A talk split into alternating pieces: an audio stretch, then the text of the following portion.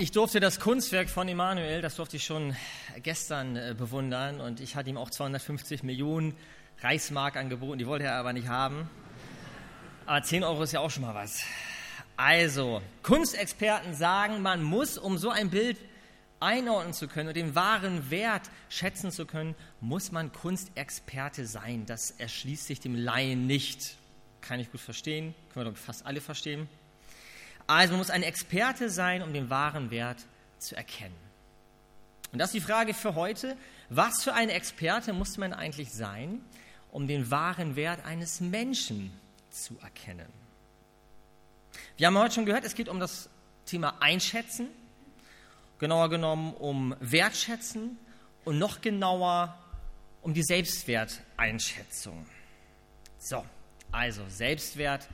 Manch einer wird wahrscheinlich denken, oh, das ist so ein anstrengendes Thema und da drehen wir uns doch wieder nur um uns selber und ist dieses Thema Selbstwert nicht auch mehr so ein Teenie-Ding? Ja, habe ich hübsch genug oder weiß ich nicht, so, bin ich cool genug? Oder vielleicht wird das nochmal später eher so ein Frauenthema, ja, so mit dem Selbstwert. Klingt irgendwie anstrengend. Und ehrlich gesagt glaube ich, viele von uns die sind so geprägt und aufgewachsen, dass sie sagen, also das Thema Selbstwert wird ja auch irgendwie überbewertet. Eigentlich ist das doch ganz einfach. Ja? Das haben wir doch schon mal alles gehört. Das ist bei Gott ganz einfach. Wenn ich mich frage, wie wertvoll ich bin, gibt es so drei Wahrheiten, die man um die Ohren geknallt kriegt. Das erste ist, Gott liebt dich so, wie du bist. Das zweite ist, du bist einzigartig geschaffen von Gott. Und das dritte ist, in Gottes Augen bist du wunderschön. Ja, oder an die Männer vielleicht nochmal, in Gottes Augen bist du ein Held oder bist du etwas Besonderes. Also, Gott liebt dich so, wie du bist. Du bist einzigartig geschaffen und in Gottes Augen bist du ganz besonders wertvoll. Und mit diesen drei Dingen ist das Thema doch eigentlich auch gelaufen, oder? Ja, und ich muss auch gleich enttäuschen, ich habe gar nicht mehr zu sagen. Ich bin eigentlich fertig. Mehr neue Wahrheiten zu diesem Thema, neue Wahrheiten über Gott werde ich heute nicht bringen. Und wer jetzt enttäuscht ist, der kann jetzt mutig gehen oder noch mutiger sitzen bleiben, weil vielleicht ist auch mal die Frage spannender, ob wir neue Wahrheiten von Gott brauchen oder vielleicht neue Wahrheiten über uns selber entdecken. Das ist ja mein Wunsch heute für die Predigt. Also, die Herausforderung ist, und vielleicht erinnert sich jemand an Erntedank, da war das Thema ähnlich, wir haben vom Kopf her viele Wahrheiten im Kopf, wir haben viele Gründe, warum wir zum Beispiel dankbar sein können, aber der Weg zum Herzen den findet diese Wahrheit nicht von alleine. Also die entscheidende Frage ist, toll, dass ich um diese Wahrheiten weiß, oft auch schon gehört habe, vielleicht damit groß geworden bin, aber diese Wahrheiten meines Wertes, die wir in der Bibel irgendwie auch finden, haben die den Weg in mein Leben gefunden? Prägen die mich? Weiß ich um sie oder prägen sie mich? Und das ist die entscheidende Frage, die ist, wenn wir mal ganz ehrlich sind, im tiefsten nicht, wer bin ich in Gottes Augen, sondern viel wichtiger ist doch die Frage, wie beantworte ich sie? Wer bin ich in meinen Augen? Wer bin ich in meinen Augen? Denn das prägt mich. Das ist das, was mich für mein Leben, für meinen Alltag prägt. Und das ist keine kindliche Frage, die wir einfach hinter uns lassen und sagen, da bin ich nach der Pubertät durch mit dem Ding, das ist gelaufen, sondern wer immer mit Menschen zu tun hat, der wird merken, dass dieses Thema uns ein Leben lang begleitet. Es fühlt sich immer anders an, es holt uns anders ein und in verschiedenen Lebensabschnitten sieht es anders aus. Aber das Thema können wir nicht abhaken. Es prägt unser Miteinander im Berufsalltag, im Familienalltag, wo wir auch gerade sind. Wer bin ich in meinen Augen? Ich habe ein interessantes Experiment dazu gefunden, das man gemacht hat. Man hat zu der Frage, wer bin ich in meinen Augen, hat man 20 Frauen eingeladen und gesagt, wir wollen ganz gerne ein Phantombild von Ihnen zeichnen lassen, wenn Sie damit einverstanden sind. Also Phantombild, erinnert sich der eine oder andere, das kennt man noch aus dem Fernsehen, von früher bei der Polizei. Heute braucht man das nicht mehr mit Computer. Das sind Zeichner, die so gut sind, dass sie nur aufgrund einer Beschreibung ein Porträt malen können und das wirklich am Ende der Person entspricht, ohne dass sie sie gesehen haben. Und diese 20 Frauen haben sich bereit erklärt und der Phantomzeichner hatte die Aufgabe, von jeder Frau zwei Bilder zu malen. Bei dem ersten Bild hat die Frau selber sich beschrieben. Also der Mann, der Zeichner, saß vor einem Vorhang, die Frau dahinter und er hat sie interviewt und gesagt, beschreiben Sie sich, ich möchte ein Bild von Ihnen malen. Die Frau sich beschrieben, das war das erste Bild.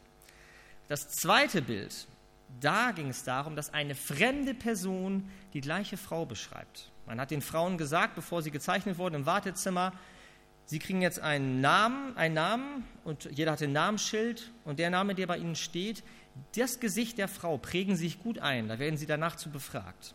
So, bei dem zweiten Bild geht es darum, dass man gesagt hat, ähm, die eine Frau ist weggegangen und dann hieß es so, beschreiben Sie mal die und die Frau, die Sie vorher nicht kannten, ich male ein Bild.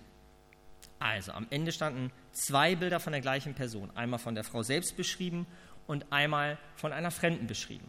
Und hier sehen wir mal das erste Ergebnis. Links sehen wir das Bild, wie die Frau sich selber beschrieben hat, dem Phantomzeichner, der sie ja nicht gesehen hat.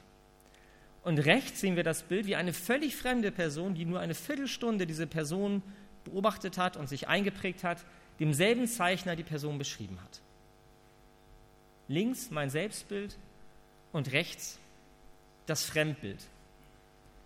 Und so sieht die Person in echt unten aus. Also das war an dem Tag, wo sie gezeichnet wurde. Dann ging der Vorhang weg, da gibt es ein Video zu, da sieht man das. Nochmal ein anderes Beispiel, eine andere Person. Links, wie die Person sich selber beschrieben hat. Rechts, wie die Person von einer Fremden beschrieben wurde, die sie nur 15 Minuten beobachtet hat. Und so sieht die Frau in echt aus. Das ist interessant. Für die Person war das hart, nicht nur interessant, die das am Ende gesehen haben, es ist ja auch schön, wenn am Ende das rechte Bild so aussieht und nicht das linke. Das kann ja auch passieren. Hätte man das mit tausend Frauen gemacht, hätte es auch sein können, dass es andersrum ist. Aber bei fast allen sah das Ergebnis so aus. Die Bilder waren unterschiedlich. Und mich würde mal interessieren, wenn wir die Zeit hätten, eigentlich müsste das jeder selber mal machen. Sich selber beschreiben ohne Foto und jemand anders müsste daraufhin ein Bild von mir machen. Denn warum kommt es zu so einem Ergebnis? Ich glaube, es ist so, wir gehen davon aus, dass der andere, der Phantomzeichner oder auch der andere Mensch, der Mitmensch, dass er ein perfektes, geprägtes Idealbild hat von einem Menschen.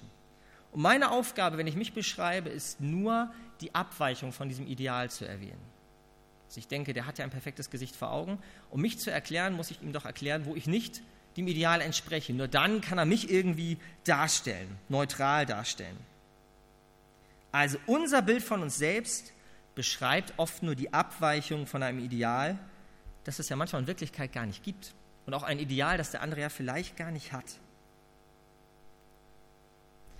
Das lässt sich auch auf andere Ideale oder auf andere Lebensthemen beziehen. Es geht ja nicht nur um Schönheit. Das in anderen Bereichen genauso. Haben ähnliche Studien ergeben, Fremdeinschätzung und Selbsteinschätzung liegen manchmal weit auseinander. Wir brauchen manchmal andere Menschen, um die Wahrheit über uns selber zu erfahren. Die können wir uns an manchen Stellen gar nicht geben. Und wir haben ja unter anderem heute mit der Jugend hier den Gottesdienst gestaltet, die auch die Musik mitmacht.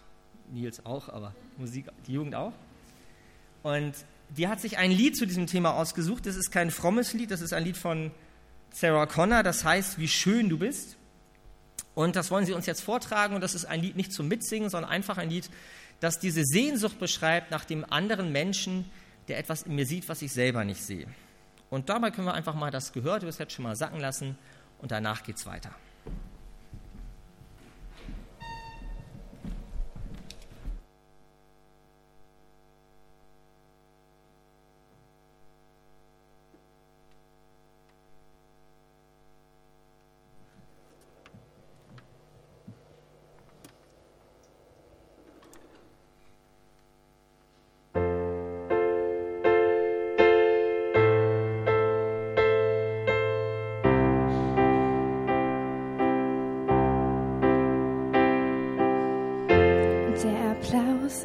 geht es weiter.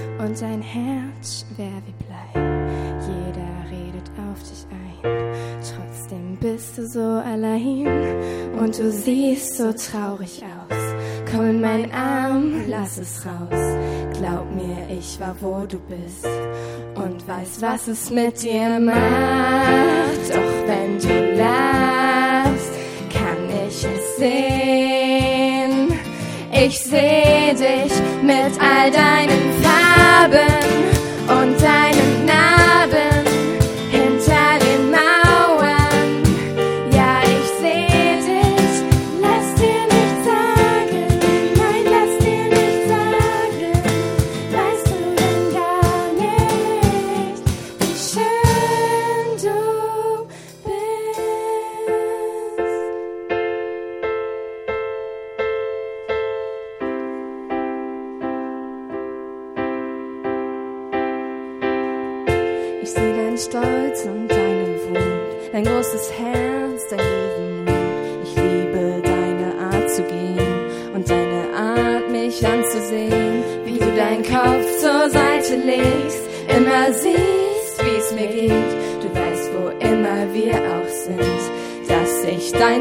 possibility.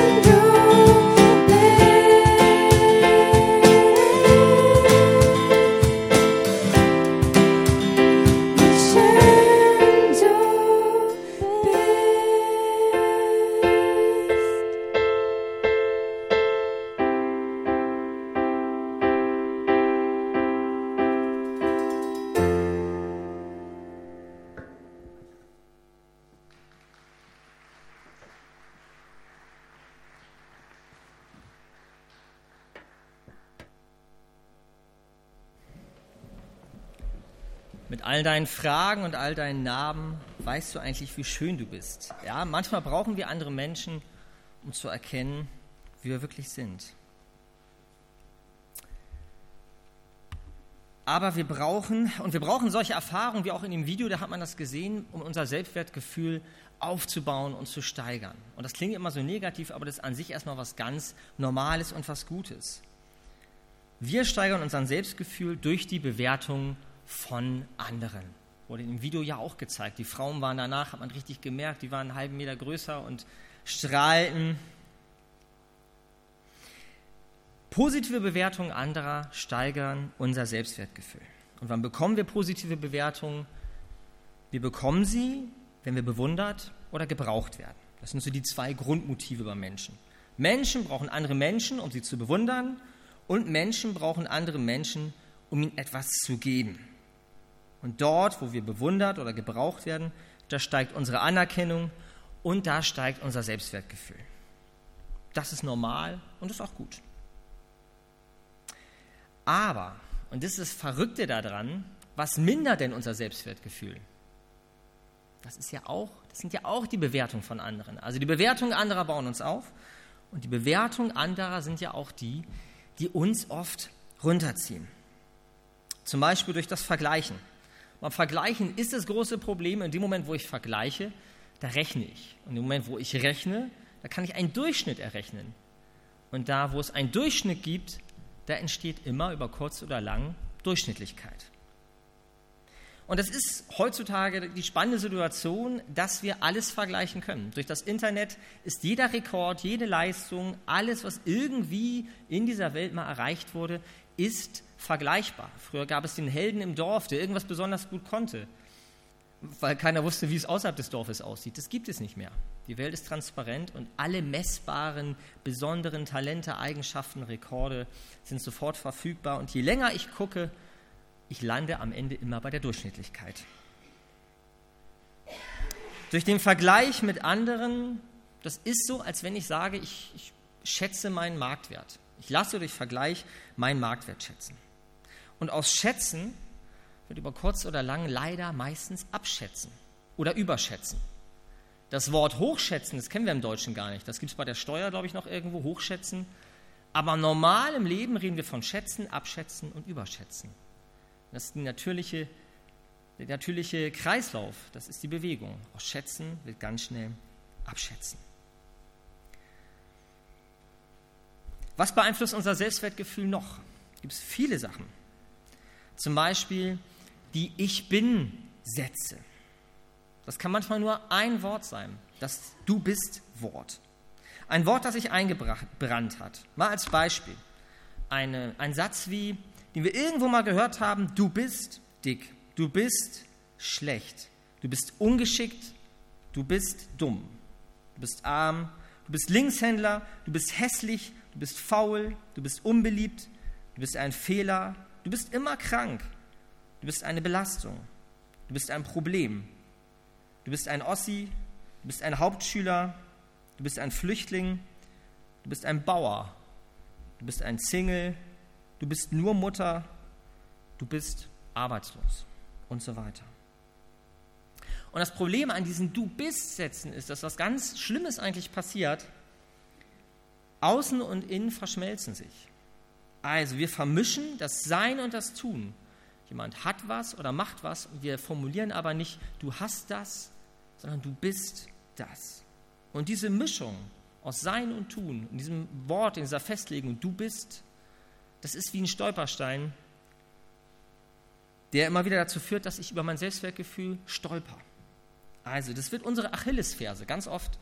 Mancher kennt das, diese komische Situation, dass jemand auf der Sachebene Sachen sagt oder Kritik gibt und der eine sagt, aber ich habe das doch nicht persönlich gemeint und der andere sagt, ich habe das aber persönlich gehört. Ich habe das persönlich genommen. Und nicht selten ist das so, dass man diese Achillesferse bei jemandem getroffen hat, von der man nichts wusste. Und dann gibt es keine Sachebene mehr. Du bist Worte. Das mit dem sich selbst bewerten und bewerten lassen hat auch ein großes Problem in der Sprache. Wert und Bewertung gehört immer zusammen, das können wir gar nicht trennen. Das ist ja sprachlich schon so. Wir wollen das immer gern, ja, lass dich mal bewerten, ohne dich bewerten zu lassen, das geht gar nicht. Wert und Bewertung gehört zusammen.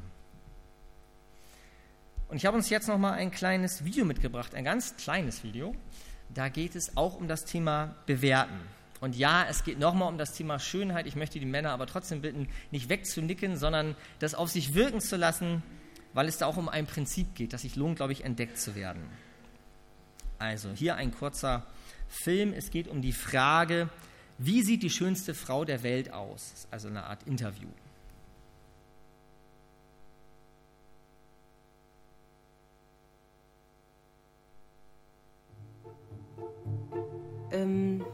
Lange Haare, schöne Augen, dicke Lippen. Ebenmäßig groß und schlank. Wie offensiv dürfen wir denn das hier beschreiben? Anständige Oberweite, jetzt nicht übergroß, aber ne? Schön Hintern, kurvig vielleicht. Prall, gut gebaut. Körper. Brüste. Apfel. 90, 60, 90 brennt sich ja irgendwo ein, die Zahl.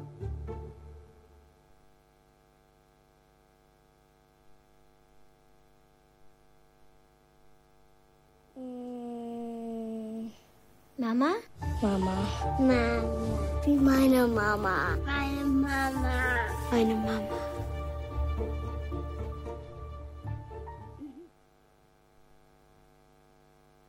Okay, ähm, hätte man vielleicht, könnte man mit den Männern nochmal fragen, wer ist der Stärkste oder so. Also das war, äh, war ein Ausschnitt aus einem echten Interview, sehr schön nochmal aufgemacht, aber das war nicht gestellt. Kinder in einer bestimmten Lebensphase beantworten diese Frage meistens so intuitiv, weil ein ganz großes Geheimnis da drin steckt, das wir, glaube ich, verloren haben. Kinder haben etwas, was wir verlernt haben. Sie sehen in diesem Moment, wenn diese Frage gestellt wird, sehen sie ihre Mutter als unvergleichlich. Kinder denken nicht in dem Moment an Vergleiche. Und sie definieren Schönheit, die Damen und Herren am Anfang haben das natürlich schon gleich gemacht, dass man nach Kriterien für Schönheit sucht.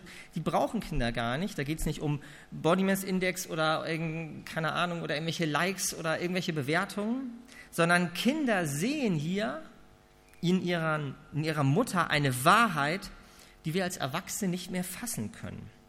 Kinder beschreiben mit dem Wort Schönheit nämlich nicht das Aussehen der Mutter, sondern das Gefühl und die Liebe zu ihrer Mutter. Kinder beschreiben nicht das Aussehen ihrer Mutter, sondern das Gefühl und die Liebe zu ihrer Mutter. Wir haben heutzutage das Wort Schönheit radikal reduziert auf normiertes Aussehen. Und hier blitzt ganz kurz eine Vorstellung von Schönheit auf, die wir gar nicht mehr kennen, weil wir Schönheit reduziert haben. Und genauso haben wir heutzutage sehr oft unseren Selbstwert radikal reduziert auf Leistung und Anerkennung. Aber der wahre Wert des Menschen, der lässt sich nicht messen, der ist nämlich ein tiefes Geheimnis. Ein nicht messbares Geheimnis. Und ich möchte uns jetzt im letzten Teil nochmal versuchen, dieses Geheimnis vielleicht ein Stück näher zu bringen oder daran zu führen. Es gibt in der Bibel eigentlich nur eine Stelle, gefühlt sind es immer ganz viele, aber es gibt eigentlich nur eine Stelle, in der nochmal explizit gesagt wird, dass der Mensch wertvoll ist. Jesus sagt das selber an Markus 10, das gibt es auch nochmal in der Bergpredigt bei Matthäus. Da spricht er von dem Wert des Menschen, von den Sperlingen und den Sorgen. Also verkauft man nicht zwei Sperlinge für einen Groschen, Vers 29. Keiner von diesen Sperlingen fällt vom Himmel, ohne dass Gott es merkt. Und jetzt kommen die zwei Verse. Bei euch, bei euch Menschen, sagt Jesus, da sind sogar die Haare auf dem Kopf, auf dem Haupt gezählt. Darum fürchtet euch nicht, ihr seid wertvoller als viele Sperlinge. Wertvoller. Super, und da haben wir auch wieder den Vergleich. Jetzt gucken wir in die Bibel und die macht es ja nicht anders. Es geht um den Vergleich zwischen Vögeln und Menschen. Menschen sind wertvoller als Vögel. Toll. Das ging ja runter wie Öl. Da sind wir aber wieder bei dem Problem gelandet der deutschen Sprache, die ich schätze und die man doch irgendwie immer genauer verstehen muss. Das Wort wertvoller, das da benutzt wird im normalen Bibeltext, im Original, im Griechischen, das ist ein Wort, das ganz schwer zu übersetzen ist. Luther hat das ein bisschen besser gemacht. Der hat nicht wertvoll übersetzt, der hat kostbar übersetzt. Aber dieses Wort, was da steht, was ganz selten im Neuen Testament vorkommt, für wertvoll, das heißt im Griechischen Diaphero, toll. Ähm, und Diaphero, wenn man das versucht zu übersetzen, das bedeutet eigentlich unterschiedlich. Also da steckt drin, unterschiedlich, unvergleichlich. Ihr seid nicht anders als der Vogel, ihr seid eine komplett andere Art. Und jetzt kommt's. Es geht bei diesem Wort ähm, Diaphero nicht darum zu sagen, ähm, der Mensch ist wertvoller oder anders als ein Vogel, sondern jeder Mensch in Sicht ist anders. Das steckt in diesem Wort wertvoller drin. Würde man es richtig direkt übersetzen, dann müsste man sagen, so, so müsste man es übersetzen, also in dem Wort steckt Unterschied drin, aber das ist etwas Aktives. Also, man müsste übersetzen, Unterschied machend. Das wäre die richtige Übersetzung für dieses Wort. Der Mensch ist wertvoll und die Bibel sagt das, der Mensch ist unterschiedmachend. Also, jeder Mensch ist unterschiedmachend. Das ist ein anderes Bild für Salz und Licht. Jeder Mensch würde fehlen, wenn er nicht da wäre. Kein Mensch kann lückenlos ersetzt werden. So wertvoll, versucht die Bibel hier zu beschreiben, ist der Mensch. Kein Mensch kann lückenlos ersetzt werden. Da, wo der, jeder Mensch ist, reingeboren ist, egal was er hat, kann und tut, macht er einen Unterschied. Das ist die Dimension, die dieses Wort wertvoller hat. Ein Vogel ist austauschbar. Der Mensch ist nicht austauschbar, so wertvoll ist er. Also, der Zuspruch hier drin ist, fürchtet euch nicht, ich habe dich unterschiedmachend geschaffen. Ein ganz großer Schatz, ein Potenzial, ein Wert in dir, eine Würde. Du bist für mich wertvoll. Und damit du das glaubst, weil Gott weiß, dass es immer schwer ist, Sachen zu glauben, die wir nur hören, sagt Gott, damit du das glaubst, habe ich einen Preis für dich bezahlt. Da sind wir wieder bei dem Bild des Anfangs angekommen. Damit du das glaubst, habe ich einen unendlich hohen Preis für dich, Mensch, bezahlt. Da konnte keiner mitbieten. Der Auktionator, der hätte bei mir schon lange gesagt, keiner bietet mir mit, jetzt hör mal auf, der ist das gar nicht wert. Aber Gott bietet weiter und bietet weiter und er bezahlt am Ende nicht viel, sondern er bezahlt alles. Er gibt seinen Sohn für jeden von uns. So unglaublich kostbar sind wir für Gott. Ich möchte das am Ende noch mit einem Bild versuchen zu verdeutlichen.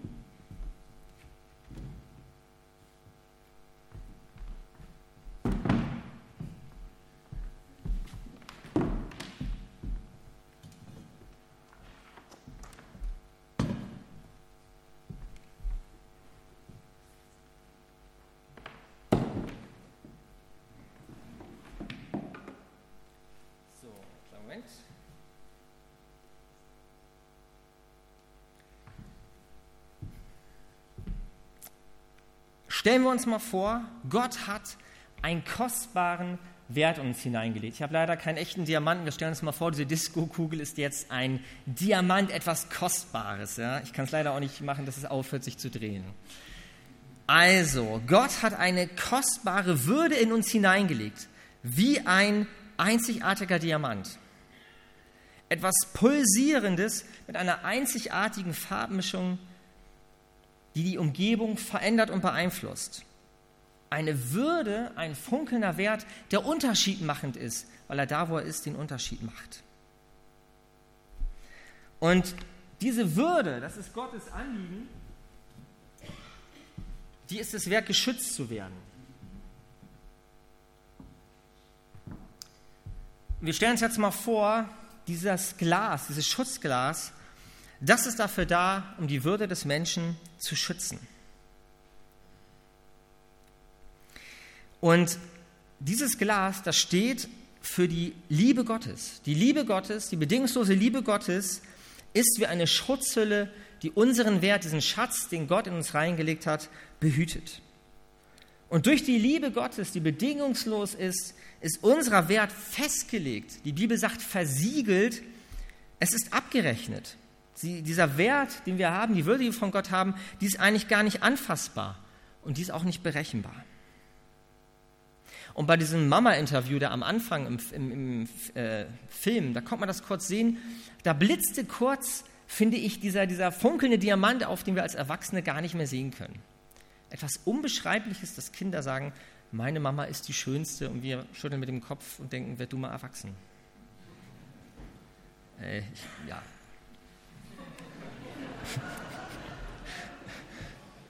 Lass ihn mal so stehen.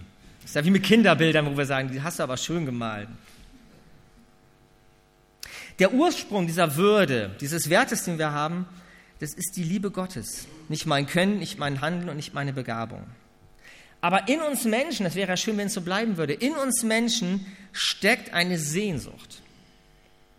Und zwar die Sehnsucht, beliebt sein zu wollen. Und diese Sehnsucht, beliebt sein zu wollen, ist manchmal größer als die Sehnsucht, geliebt sein zu wollen.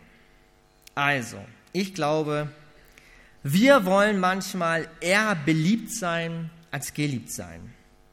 Und das Problem ist, in dem Moment, wo wir eher geliebt sein, äh, beliebt sein wollen als geliebt, heben wir diesen Schutz auf. Den Wert, den uns Gott gegeben hat, der reicht uns nicht. Wir wollen Hand anlegen. Wir wollen ihn selber vergrößern oder wir wollen ihn wir bieten ihn anderen an, dass sie ihn verändern können. Wir wollen selber Hand an diesem Wert anlegen. Der geschenkte Wert reicht uns nicht. Indem wir uns von anderen Menschen bewerten lassen, verlieren wir den Schutz für das Geschenk der Würde, das Gott uns selber in uns reingelegt hat. Unsere Würde wird dadurch leider nicht mehr,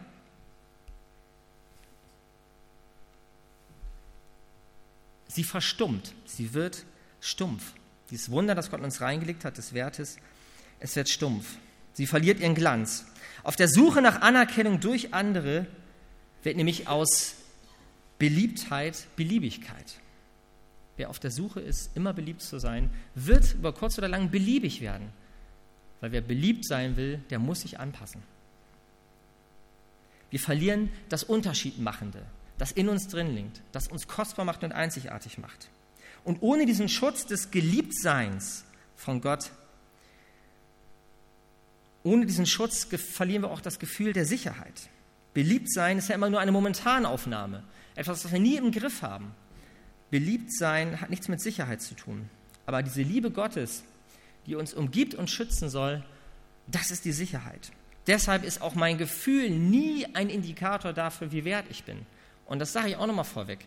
Wer meint, erst dann wertvoll zu sein, wenn er das Gefühl hat, wertvoll zu, leiden, zu sein. Der kann lange warten. Das Gefühl kann unseren Wert leider nicht wiedergeben. Aber alle tun so. Ohne den Schutz des Geliebtseins von Gott verlieren wir das Gefühl für unseren wahren Wert. Liebe deinen Nächsten wie dich selbst, oft gehört, ist ein großer Auftrag für uns. Diesen ersten Teil, den nehmen wir immer ganz ernst, aber diesen kleinen zweiten Nachsatz, wie dich selbst, den überspringen wir ganz gerne.